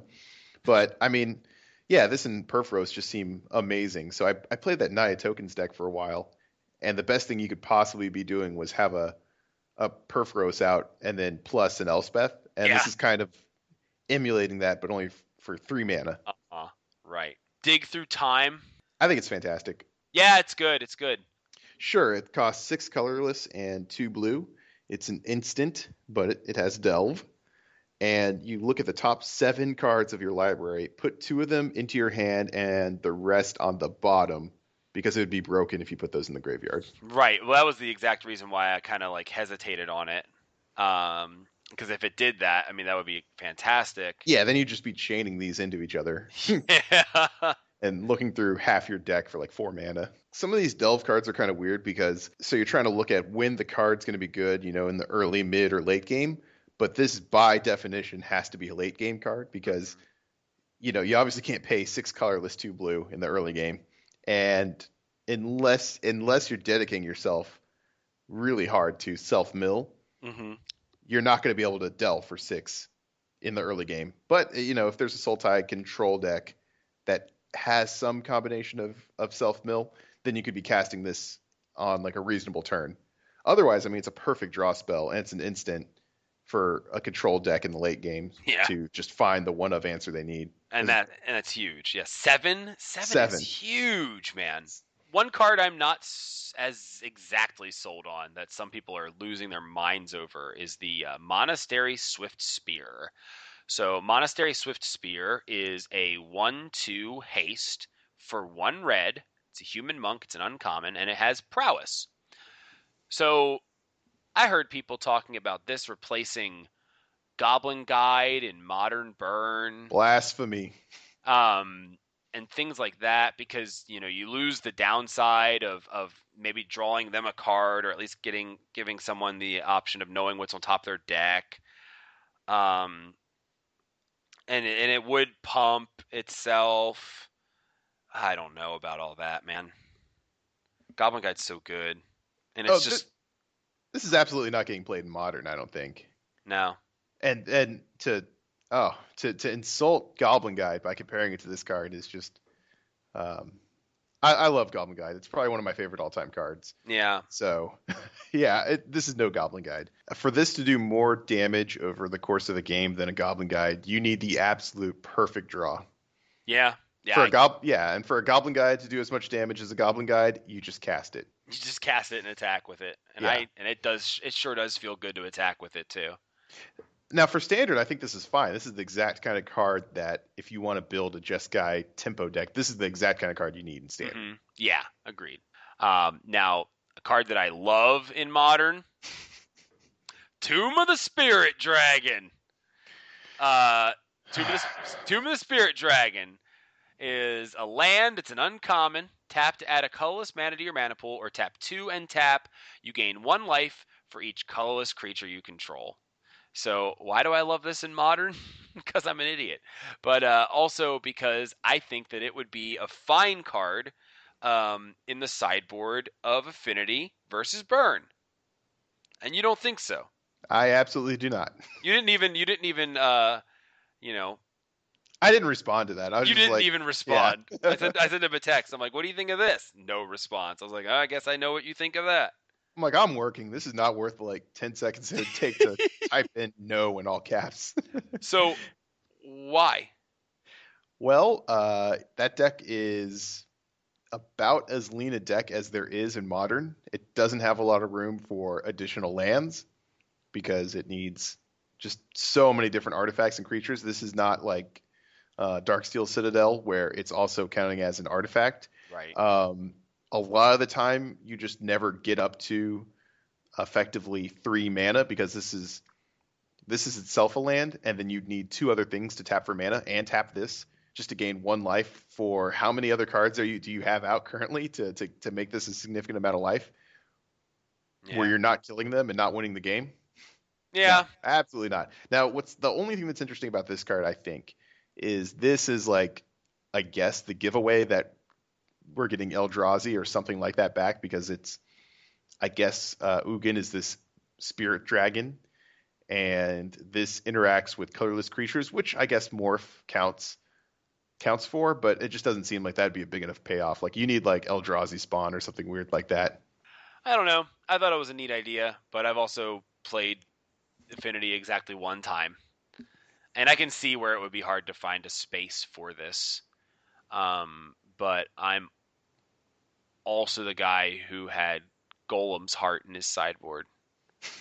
So, you know, anything is possible if you have low standards. Um, That is good advice. Thanks. Um, Cranial Archive, best art in the set, I think. That that's the only comment I had. Love it. Altar of the Brood. Please, yes. Yeah. Um, no, but I want it to be. Each opponent. It's not even player. You can't even do this for self mill. Nope. It's so bad. So here's the weird thing. In Zendikar, there was mechanics like uh, landfall and a bunch of other things that you know played into the fact that hey, we printed fetch lands in this set, and Wizards printed fetch lands in this set, but there hasn't really been anything that references that or even uh, benefits from it other than this so far that I can find. It's just kind of weird. It, it seems like, listen, we wanted to reprint some fetch lands, so here they are. They have nothing to do with the set though. Well, I mean, they're mana fixing. Yeah, but the last time they printed fetch lands, it was like it played with the set. It was a, a core part of the set, whereas here it's just we've got them, unless they're uh, an additional hint that we're returning to Zendikar or something weird like that. Yeah, I don't know. I but mean, I like this card. Uh, just I, I, I haven't actually done the math. Like I, I want to try it and try to goldfish with it, but I still don't think it's very effective. It might be good and limited. Altar of the Brood. Yeah, For what? What is it good for? For well, because another permanent, so it's a land. You, you make your land drops and you're milling them. under your control. So yes, you're gonna get. How many things are you gonna? I hate this. I hate this card. I A hate the fact that you love this card. fetch land mills for two now. I hate the fact that you like this card. So it's- why do you like this card? It's so bad. Mill is so bad. It is. I'm just trying to keep an open mind here, and I don't think they just put Mind Sculpt back in M15 for nothing. When has Mill won won any tournament? When has Mill won an F and M? Drownyard. Okay, Drownyard, but that was a finisher in a control deck. It wasn't a mill deck. It was a control deck that won with Drownyard. It was way different than putting Mind Sculpt in your deck and and Altar of the Brood in your Okay, okay, okay. We're gonna be here all night if I troll this hard in every card. Let's go to the next I hate you so much. I like Sultai Flayer in a way. Um, Naga Shaman, a green and three. It's a three four. It's an uncommon. Whenever a creature you control with toughness four or greater dies, you gain four life. I think this card is pretty good. And if there is like a red deck, if there's like an aggro deck or like a burn deck, um, this thing's gonna be a big old pain. yeah, I You know, agree. you know, it's just like, oh, I've got a bunch of, like, especially if you're playing like, you know, sideboard of like a Temur deck, or like Mhm. even a, or like a Abzan deck, like just running this thing in the sideboard and going, oh, you got this aggro deck, okay, I've got this thing, and now my one creature dies, I gain four, gain four. This gets you gain four life when your Courser dies. Oh God. this is like, okay, I've got another four toughness creature, and then if you manage to kill my Courser, I gain four life. And then this dies and I gain four life. And you've just wasted like eight turns. It's pretty good. It's not bad. I, I I don't see it. Sideboard, you know, but I like it. I like it as a sideboard card. Um Scout the borders. Is that too slow for self mill? yeah, because there's so many other better self mill cards. Like you would just place uh uh Kruphix's Insight here. Yeah, that's what I was thinking. you know because that's like you can take you can get three cards and you can look at six cards it's just way better um you know in limited it might be it might be good for that deck obviously but uh no you definitely just want uh Kruphix's insight if you're going to run either of these in standard you know actually the more i think about it i kind of like roar of challenge um so you know the one problem with uh, with the green devotion deck is that a lot of times you'll just, just, you know just get chump blocked all day like forever. But roar of challenge kind of stops that and even keeps your creature alive. So um, a roar of challenge is uh, uncommon. It's a green and two. It's a sorcery. All creatures able to block target creature this turn do so. And then ferocious, that creature gains indestructible until end of turn if you control a creature with power four or greater. So um, you know, it's a way to get all your other creatures through, and this doesn't even have to go on the creature with four or greater power. You what I mean? Yes. you, you can just swing with a Hornet token, and um, and you know the ferocious will trigger. The Hornet token will be indestructible, and you still get through with your whole team. Um, I don't know. I actually kind of like this card a lot. Yeah, I was looking at it. I, I looked at it briefly because I'm in the market for a falter effect. I've been looking for one, and this is this does a decent impersonation of one. But I Mhm. feel like Temur Charm is good enough as far as that's concerned. The the mode where uh, creatures with power three or less can't block this turn. Sure. Well, if you're playing Temur, you're probably playing the Charm over this, but I'm talking strictly from Mono Green Devotion stance. Yeah, and then um, in that case, I would rather play Nylea because that's just a mana sink and almost does the same thing. Like it, it prevents chump blocking because all your creatures get trample. Right, but sometimes you just want to win. Mhm. And like not just get like two or three damage in. So like if you're playing against if you're like big things versus big things, which I think a lot of standard is going to be, um, you drop this and all their big things block your one thing and then everything else gets through. Like you just put this on an elvish mystic. And then you just swing with your team. They have to Yeah. block the mystic. Um and uh, and then you just get through like uh, in unlimited damage. You know, Yeah, I agree. I I, mean, eh, maybe. I, I don't think it's a. I don't think it's standard playable, but I think it is. Honestly, I didn't think it was when we started this, but after I looked at it, I think it is. what do you Uh, think of uh, Become Immense? Uh, I think it's immensely stupid. Really? no, I just wanted to make a pun. Uh, it's pretty good. Target creature gets plus six plus six. Delve for yeah. So it's um, uh, green and five instant delve. It's an uncommon. Target creature gets plus six plus six until end of turn. Yeah, that's that's real big. Um, but you got to have five things in your graveyard to make it better than two giant growths. You know what I mean? So Yeah. but I, it is I, two giant growths on one card. So you're not, you know, you're not spending two cards on something like that. But I was thinking for maybe Modern or Legacy Infect, with like all the fetch lands and um, Invigorates and uh, all the all the free cards you can you play. I mean, it's not too hard to get four or five cards in your graveyard at that point. I like the way you think. I like the way you think a whole lot, actually. I think that's pretty good. I like it. I like the name Awaken the Bear. Burn away. It's Like got just- an interesting it's got an interesting side ability, so read it. Yeah, so it's four and a red. It's an instant. Burn away deals six damage to target creature. When that creature dies this turn, exile exile all cards from its controller's graveyard, which I don't think is an ability red normally gets. Yeah, I, I, I like it for the like as a sideboard card against like, you know, if Sultai is good, hmm um, because this will kill one of their big things and then prevent it from being reanimated along with anything else in their graveyard.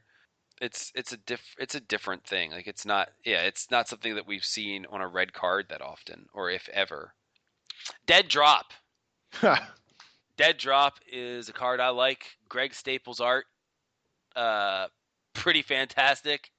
Uh got these guys dropping into the the, the crocodiles here. Um Did you see the flavor text? oh, jeez. The flavor text on this card is got a diving lesson. Sultai expression meaning was fed to the crocodiles. That's great. Uh, Dead Drop is really expensive if you don't have stuff in your graveyard. It's a black and nine. It's a sorcery and it has Delve mercifully, and it says target player sacrifices two creatures. So, you know, that's an awesome effect. hmm Um, but you really do have to pay a lot out of your graveyard to make it happen. But I think it's doable. I mean, this is just limited, and that's so expensive. I don't know if I'd want to do it. It might be a little too much. Yeah, nine is nine's a lot. That's a that's a quarter of your deck in limited. Yeah. Yeah, that's- that's true. I I just the, if we're talking about art, uh, dutiful return. that's kind of horrifying. Oh, he's got the bucket of fruit. Yeah, there's there's just a pair of legs with the top half cut off, and instead there's a bucket of fruit. All right, so we're just going to briefly talk about our favorite commons from each color, and uh, then that'll be it. So, uh, starting with white, uh, Ainok Bondkin uh, is our consensus best common in the set. Um, or For in- white. in, for white, right? In, in in this color, um, it's a two-one for a white and one. It's a creature, Hound Soldier. Outlast one and a white, and each creature you control with a plus one plus one counter on it has first strike. So, really looks like Uh, plus one plus one counters are a major theme, and uh, you know, regardless of how they got there, you get that ability. And I think that first strike, especially in limited, is really relevant and uh, can make things really painful. So um, I think that we mostly picked this one because none of the others were that great. Yeah, I mean, the other thing is it's kind of a play on the fact that Outlast just seems incredibly strong and limited. There's just a lot of really good Outlast cards that seem like each individual one would be hard to beat, and if you put together a deck with multiples in there, it's like drafting a slivers deck, except it's remotely possible that it could come together. Right, right, exactly. Um, so I mean, this one was just the best common Outlast card in white, and that's basically what we were doing. You just you just Outlast. If you activate Outlast once with this guy, he just becomes an incredible blocker or attacker for that matter. Um, and it's just you know worst case scenario, a two one for one in a white seems fine. Uh, the other commons that I was looking at was uh, Feat of Resistance. Yeah, it's good. Yeah, I mean that's nice just Bondkin too. It does actually, yeah. It puts a plus one plus one counter, so it's one white instant. Put a plus one plus one counter on target creature you control, and it gains protection from the color of your choice until end of turn. So I just like combat tricks that almost guarantee the survival of your creature, and this does that, Yeah. provided it's um, something they don't respond with a different colored removal spell or something like that. And then the pump actually lasts for you know forever. You get a plus one plus one counter, and that just plays with the whole Abzan theme. So that one was really close to Yeah. being my favorite uh, white common.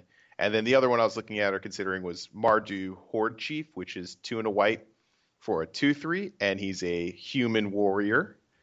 And he has raid when Mardu Horde Chief enters the battlefield. If you attacked with a creature this turn, put a 1 1 white warrior creature token onto the battlefield, which is just a pretty sweet deal for a common, and almost such a good deal that I considered it for my uh, Mardu Warriors deck and constructed uh, and standard, but probably not good enough. Yeah, I mean, looking at like looking at it from a sheer uh, like value perspective, like you know, compare this to Blade Splicer, and Blade Splicer is just way better.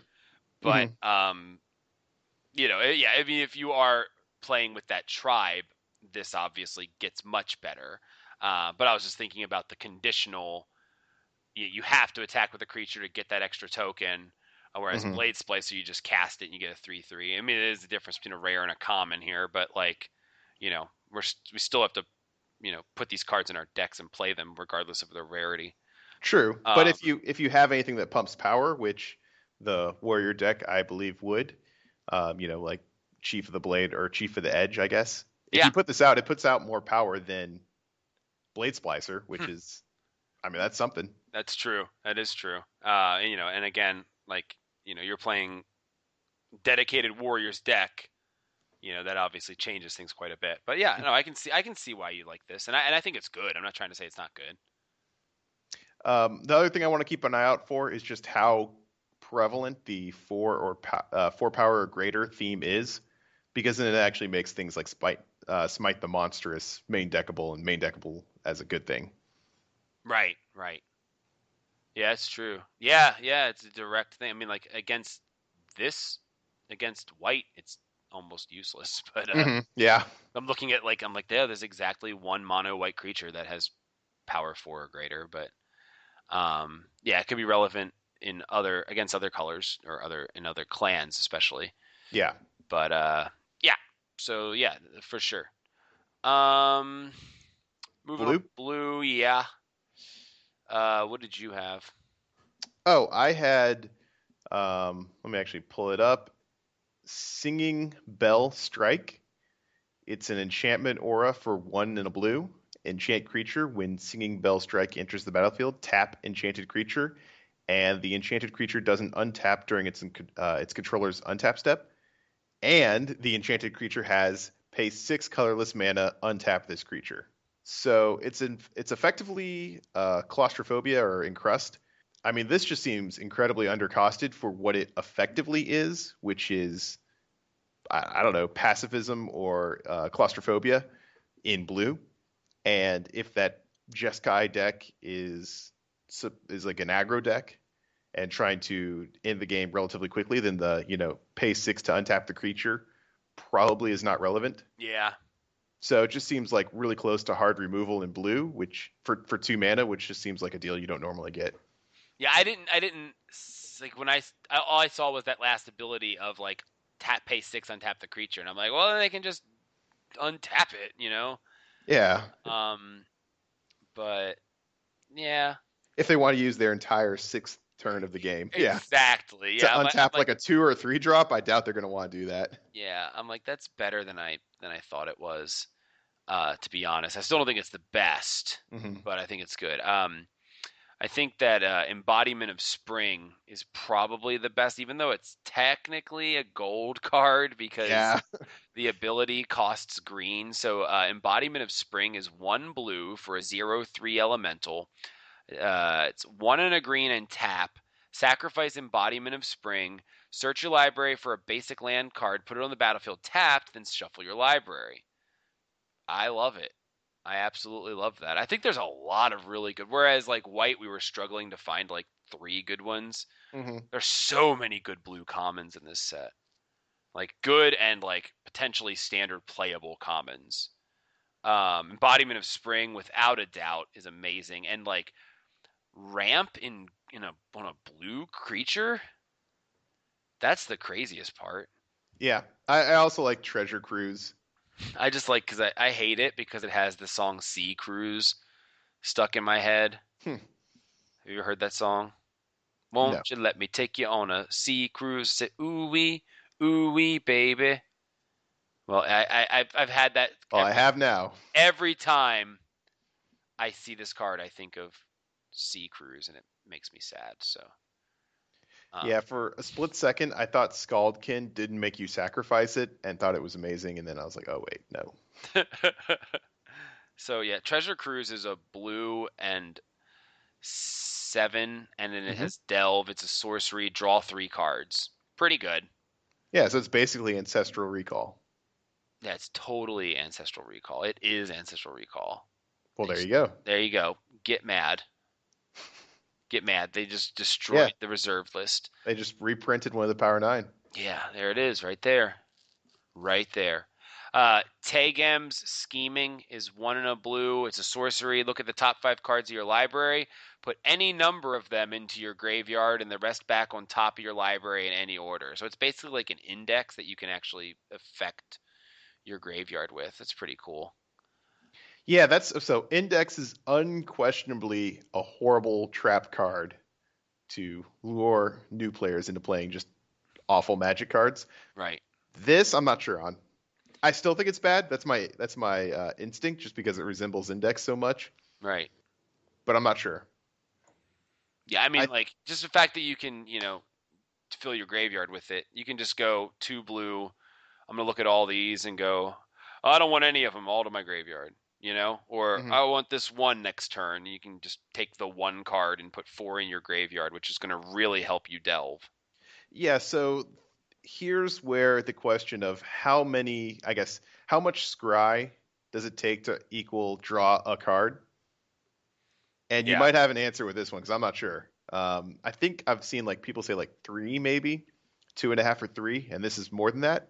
Yeah, And if there's some sort of delve deck, then uh, obviously in limited there is. Um, th- this could get there yeah, because it gives you a lot of uh, card selection. Yeah. Or artificial. I mean, uh, art. I guess virtual card advantage, right, but it could just be awful. I'm not actually sure. right, right. Um, and uh, the last one I really want to talk about here is a disdainful stroke. Hmm Uh, Disdainful Stroke is one in a blue, instant, counter target spell with converted mana cost four or greater. Um, I think, I mean, I think this is gonna see play in standard. If there's a control deck, this will be in there. At least as like a two of. Really?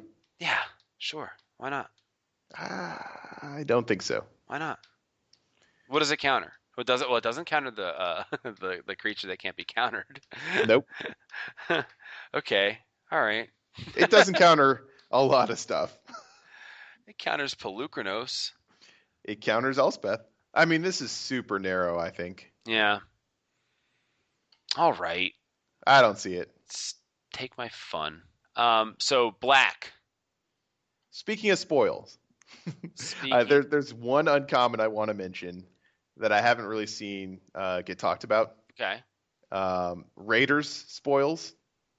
It's uh, the three and a black enchantment, Yeah. and yeah, creatures you control get plus one plus zero, and whenever a warrior creature you control deals combat damage to a player, you may pay one life, and then if you do, draw a card.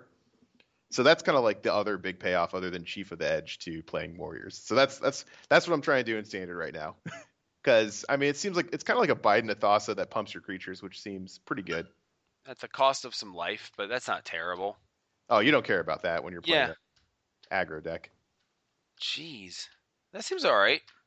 Yeah, and there's a lot of cards like the uh, Mardu Charm that you can make two plus one or two one one warrior creatures, so you can like kind of instep that even if it's an empty board and have this out, and then you're just right back in business because you're swinging for four and drawing two. Hmm. Wow. Maybe, maybe Yeah. I, I, don't know. I think it's a little expensive. it is. Um, I think that other than that, like it seems good. Like the ability is good. Both abilities are good for the deck you're going for. But like at four, I don't know if you're going to want to play this. Yeah, the only precedent I had was Bident of Thassa. So, what was your favorite black common? Black common for me uh, was debilitating injury. I didn't like a lot of these black commons. Um, it probably should be Mardu Skull Hunter, but um, uh, I don't know. For some reason, I'm just so I'm so turned off by the fact this card enters the battlefield tapped. I don't understand why. why I'm like, oh, it can't be good. It enters the battlefield tapped. Why would you ever want to play that? Like, what, what does it need to? What does a two-one need to enter the battlefield untapped for? Really? And my favorite is Mardu Skull Hunter. All right, I'm I'm I'm done. I'm done. I'm done being so like like anti Mardu Skull Hunter for no good reason. My Mhm. favorite is Mardu Skull Hunter. Okay. Um, my second favorite is Debilitating Injury, just because it's a cheap removal spell. Uh, enchanted creature gets minus two, minus two enchantment. I think it's I think that's good. Um, now for you, what do you got? So I actually started to have a tough time with this, and then I just realized that the only possible answer was Sultai Scavenger, because uh, in M15 we were happy to pay, I guess was it four and a blue for a three-three flyer? Or pay two and a uh, play pay two and a black for a three three flyer that dealt three damage to us. Well, that was an uncommon. True. Oh This is yeah. a- this is a common. So this is five and a black for a three-three creature with flying, and it has delve. So you basically to play this at a reasonable uh, cost, you just have to get that. You have to get one discount. You have to have one card in your graveyard, hmm which I feel like is is doable. Yeah. And obviously, anything less than that, and you're just it's just gravy. So Yeah. I, I like that one. The other one I was the other two I was looking at was uh, Disowned Ancestor, which is just black for a 04, but it has one in a black Outlast. So this is kind of a test to see like just how good Outlast is. If Outlast is really good no matter what, then this is a fantastic card. Um, kind of like how the 04 for a white kind of demonstrated how good heroic could be hmm this is the same thing except you don't need anything to target this. This is just, this is just an activate ability. So it's a great mana sink. It's a mana sink that costs almost nothing because generally with a limited deck you don't have any one drops. Right. And you activate this once and it's it's blocking everything from turn one through four. Yeah. So true. if you're trying to outlast but you want to keep up a good defense, I think this is a great card to to have in your deck. So I, that was that was close to being my favorite. And then I was also uh, another test to see where the format is is if Bitter Revelation is good because it's three and a black and you get to look at the top four cards of your library and put two of them into your hand and the rest into your graveyard. Um, obviously, in standard, this isn't good. It's um, you know, read the bones is significantly better, but for a common, this seems like pretty good card selection. And it's just going to remain to be seen if you can spend your entire fourth turn doing something like this. I just don't know what the format's going to look like. Right. It's it, it has potential, but I don't. I'm I'm not too sold on it. Yeah, four four is just really expensive. That was that was where I was like, I don't know, man. Four mana for that, I just don't know if that ability is worth four. Yeah, I mean, you get to draw the two best cards out of your top four, and then fuel delve later on. Yeah. Uh, for red, I have Act of Treason as my favorite comment. I mean, like, why why mess with the classics, man? Um, and especially in a set like like this, which has so much big going on. Yeah, Like, you just like, oh, give me that. I'll have that. Like uh, this this common is like your opponent's best rare. So, uh, I mean, why not Act of Treason? I mean, why not? It's it's hard to argue with it. Um, I I chose Arrow Storm, which is three red red for a sorcery, and Arrow Storm deals four damage to target creature or player. So that I mean that that alone is fine. But if you attach with a creature this turn, instead it deals five to that creature or player, and the damage can't be prevented if that's relevant. Um, that just seems super strong for a uh, common card. yeah, it does. Because I mean, I've played enough aggro decks where I've actually played. Um, oh God, I can't even remember the name of it because I rarely play. it. It's an M15. It's four and a red. Just deal five to target opponent. Oh, lava axe. Lava Axe, yeah. So I've I've been tempted by Lava Axe, but the downside to putting that in your deck's pretty low because it does absolutely nothing on an empty board. Right. Like it doesn't affect this at least. It's removal and could possibly. I mean, that's just a large number to be able to point that at your opponent's face. Usually, you don't get that common. Bring Low is something along the same line. Just generally, the best red common seem to just be removal. Ooh, I Uh, like that. And it's instant speed. That's Mhm. cool. So bring low is a three and a red, instant, three damage to target creature. If that creature has a plus one plus one counter on it, deals five damage to it instead. Yeah, it's solid. Um, the other one I was looking at was uh, it's basically just Borderland Minotaur, two red red for a four three. It's called Summit Prowler. Um, Trumpet Blast. I there's gonna have to be like a you'd have to have like a tokens deck or something like that to make this playable, but it's a it's a blowout if if you have a lot of attacking creatures. Um, two in a red instant attacking creatures get plus two plus zero until end of turn. hmm Uh, that's pretty cheap to to pump uh, attack plus two, and could win out of nowhere if there is a tokens deck. Right. Um, and then tormenting voice. This is for standard. Yeah, no, I, I wanted to talk to you. I wanted to know what you how you evaluated tormenting voice because this seems good to me, but um, I just don't know like if I'd rather just have another like burn spell or something in my hand, you know? Yeah. So I was looking at the fact that the first burn deck, I think that one in open played Wild Guess, and this is just an easier to play Wild Guess. I'm not sure. But you can't. So I mean, like the thing is like part of the casting cost is discard a card. hmm So if you draw this with an empty hand, you know what I you mean. You can't play it. you yeah. can't play it, so you're just stuck with it until the next turn. When if this was like a burn spell, you could play that burn spell that turn, and then the next turn probably draw like another burn spell and play it. Like so, like so you draw this and you can't play it, so you leave it in your hand, and then you draw a card you need to play, hmm and then you still can't play this because you just want to play the card. I almost feel like you would rather just just be another card. It's just a tough card to evaluate, or like one of those cards that oh to me has always been like on the verge of playability. Yeah. But like I, I think you might like I don't I just don't know. Just- There's the uh, there's the black red Goryo's Vengeance deck that got that that placed uh, in the top 32 at GP Kobe in modern. mm-hmm. and I could see playing this in there, like because people are trying to play Wild Guess in some of those decks, but the mana just wasn't there. Yeah yeah. this fixes that. So green. Uh, what's yours? I have Hooting Mandrills, and uh, I, just not just because it's really fun to say, but it's it's five and a green for a four four with Trample, which probably isn't that great of a deal. But again, this is my bet that you if you're playing a Delve deck, you can make it work and you can actually get some kind of a discount because at I, I just like Delve cards where you don't need to delve for that much for it to be a good deal. And here, if you get to delve for one and play a 4 4 trampler at common for four and a green, that seems like a fine deal. And then late game, I just, this seems fantastic. If you get to, yeah, if you get to delve for three, then you put a 4 4 trampler out for three. I mean, that's, that's amazing. I Yeah. mean, even, uh, this is probably too expensive. I, I, I haven't tried to build the green black um, dredge deck that was in standard, where they're just basically getting value for to play Nemesis of Mortals. But it Yeah. seems like there's a lot of cards that could do something similar, Mhm. like an impression of that, where you after you've played your Nemesis of Mortals, then you get to play a four four Trampler for green. I mean, that's uh, you know, that's better. That's a better deal than Tarmogoyf.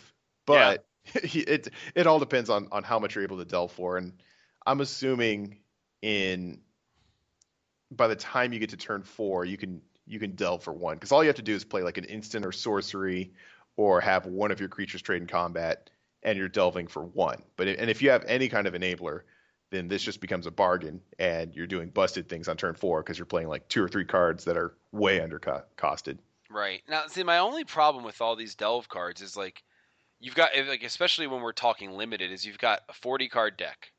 Mm-hmm. You know, just how many times are you going to be able to delve before you're stuck with like an 8 casting cost card in your hand? You know, because like you're going to get this and then let's say you got that like 4 5 flyer for 9, you Yeah, know, yeah. and then like so like so you know, turn 3 uh, or something, you play this for three mana, and you delve all your cards away, and then you like draw that nine drop. You know, like I just feel like Yeah, so I think that's what you have to keep in mind uh, for limited if you're when you're trying to think like, okay, well, how many delve cards can I play and get away with it? Uh, just you know, always look at the worst case scenario. Um, and this, you know, four four for six trample is it's not the worst deal on earth, but it's pretty bad. Um, when I'm looking at delve, I want to see like how much am I going to have to work before this becomes a good deal? And if the answer is like one, then I feel like that's acceptable, and that's a, probably a good card. So when I was looking at the the black card and this card, if I can delve for one, I'm getting a decent deal. And if I can delve for more than that, then I'm doing something broken. And if I can build a deck to do that, and I'm doing broken things with common cards, then I'm probably in a good place. Mhm. What was your uh, what was your favorite green card? Uh, yeah, mine is uh, Long Shot Squad. Mhm. Um, Long Shot Squad is a three-three for a green and three. It is a Hound Archer.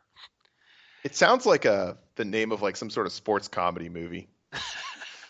The Long Shot, starring David Spade and Chris Rock. Yeah. um, it's uh, Outlast, one in a green, and then each creature you control with a plus one plus one counter on it has reach. So, um, you know, reach is a really strong ability uh, in limited, and um, you know, if plus one plus one counters are a thing, um, this is you know some players are just looking to go over your head to win, and this is the one way to go. Uh, nope, sorry. You can't because all my creatures can block all your creatures, and that wasn't what you were going for at all, was it? Ha ha ha ha ha. I don't know. I think it's really good. It's a hound archer. I didn't even know that when I picked it, but it would have actually affect, affected my decision if I had. so um, so I'm I'm you know even I'm even more behind the pick than I was when I first made it. So yeah, I also like Savage Punch just Yeah. because it's always a playable effect, and it's it doesn't cost a, a million mana like Hunt the Weak. but uh, Savage Punch is really good, and it is probably the best artwork ever in Magic. Um, yeah, So uh, pick up your foils. yeah, yeah, for real. I also like Archer's Parapet. Um, I think that's how you pronounce it. I have no idea. This is just another card that if I'm gonna play Two-Headed Giant at the pre-release, that you want to keep an eye out for. Anything that just says each opponent. Yeah, Uh, so if you get multiple of these out, then they'll just be really upset because uh, yeah, it's one in a green for an 05 defender, which is not good, and it has one in a black tap. Each opponent loses one life. So if you're playing two-headed giant, keep an eye out for it. an 05 defender for two isn't terrible anyway. Yeah, Especially if everyone's like gonna have four power creatures. yeah, it, it, it blocks a lot of creatures, and Yeah, if you have the sink mana- yeah, if you have the mana up, you can just yeah ping ping for one or ping for two if it's two-headed giant. Yeah. I actually like that card quite a lot. Cool. So we've gone way later than we expected, as always. But uh, but earlier than last week, so it's an true, improvement. true. And now I get to edit this in 24 hours. Oh boy. It's a race against time and terror. Cool. So that's the set, man. I'm really looking forward to playing with these cards. Um, I am not going to be able to make a pre-release. I don't think. Um, Boo. yeah, I'm. I mean, I'm gonna be out of town, uh, but I have considered. It's like a 20% chance that I do a midnight while I'm out of town, Hmm. but um, it's like 20%, and it's really dependent on how I'm feeling at the time. My odds for pre-releasing are probably like thirty percent, Yeah, maybe forty percent. Yeah, because it's my girlfriend's birthday on Saturday. yeah, it's And those- zero percent. Yeah, those those tend to turn into birthday. ambitious. Yeah, those are birthday weekends, um, if not birthday weeks. So it's gonna be tough to sneak out. It's for- my birthday year again. What? It was just a birthday year last year. But I am looking forward. So, like week one of standard, we're going to Waco Mhm. and we're playing in the TCG player uh, Diamond 5K. So that's pretty exciting. Um, I'm brewing. I'm going to be playing mono green. Um, I already know that for a fact. So um, I'm looking forward to it. I don't even know like I don't even know if anything non like standard now is going to be in the deck. Hmm. Like I think that like I think my deck is going to be entirely uh, uh, previous standard legal. But That's uh, probably a sign that its power level is really high, since that's in that tends to be the kind of deck that wins in the first few weeks. you know it, and that's what I'm playing. And you know, uh, you know, like I like I said, I've been avoiding reading other people's articles, but Mhm. I have. I saw the headline for uh, Kibler's article from Friday, and he was brewing mono green. So, you know, I'm, I feel like I'm onto something here, and uh, I'm gonna ru- run with it, especially because I will play mono green in standard for as long as it's viable because it's a childhood dream. It's been like 19, 20 years in the making for me to play a green deck that wins, you know? Well, listen, Goblin Rabble Master is a warrior. That's all I gotta say. Yep. He's a warrior. If the warrior deck works out, man, no, I mean, like, Goblin Rabble Master is going to be good no matter what, but, like, did it really need to also be a warrior? I mean, seriously. There's there's a surprising number of warriors in standard. I won't go into it, but I have a uh, Excel spreadsheet with every standard legal warrior. And we have still, still, still not made a single reference to the movie. And hey, you know, Not know, gonna do it. not going to do it. We're we're above that, folks. Well, it's mostly just because I I forgot I was gonna have a few uh, beer empty beer bottles on my desk, and I was gonna start uh, clanging them together. but I I just forgot. That's the only reason I haven't done it. So you're you're welcome, listeners. All right. Well, uh, next time you hear from us will be in two weeks, and we'll be talking about uh, our results from week one and uh, just talking about how standards shaping up because we'll have a better idea. We'll have a we'll have a Star City Open. We'll have a TCG player event that we'll have played in personally. So we'll have a good uh, handle on what the format's looking for, uh, looking like, and uh, we'll We'll, get tell to- you we'll tell you how to beat the uh, the Mardu warrior menace that's dominating standard. We'll get to hear about the deck that Stephen should play the next weekend, but he'll play something else, and then that deck will win. And then we'll uh, we'll keep going that way uh, forever. So uh, great, that's all we have for this week. We are YoMTG Taps. Stop bitching, start brewing. Lane. Never encounter fights with self-defense, leg swipes, alcohol toss, molotovs, throwing dynamite. Now they get caught up in the hype for being so uptight. Sag wicked jeans was hella mean, mug right strike. Android thinking combined. Leroy Jenkins outlined the highest price. Hip hop, you rap vaguely. I'm consistent, fresh daily. I maintain the quiet life during open mics. Expectations is too high, dreams holding it. I've lost friends and loved ones, couldn't cope YoMTG Taps is available every other Thursday on legitmtg.com, iwantmymtg.com, mtgcast.com, and iTunes. Email us, yomtgtaps at gmail.com. Like us on Facebook. Follow us on Tumblr, yomtgtaps.tumblr.com. Follow us on Twitter, at yomtgtaps. Follow me on Twitter, at OMGWTFBHJFTW. Follow Stephen on Twitter, at M00NPI. Follow Joey on Twitter, at Affinity for Blue.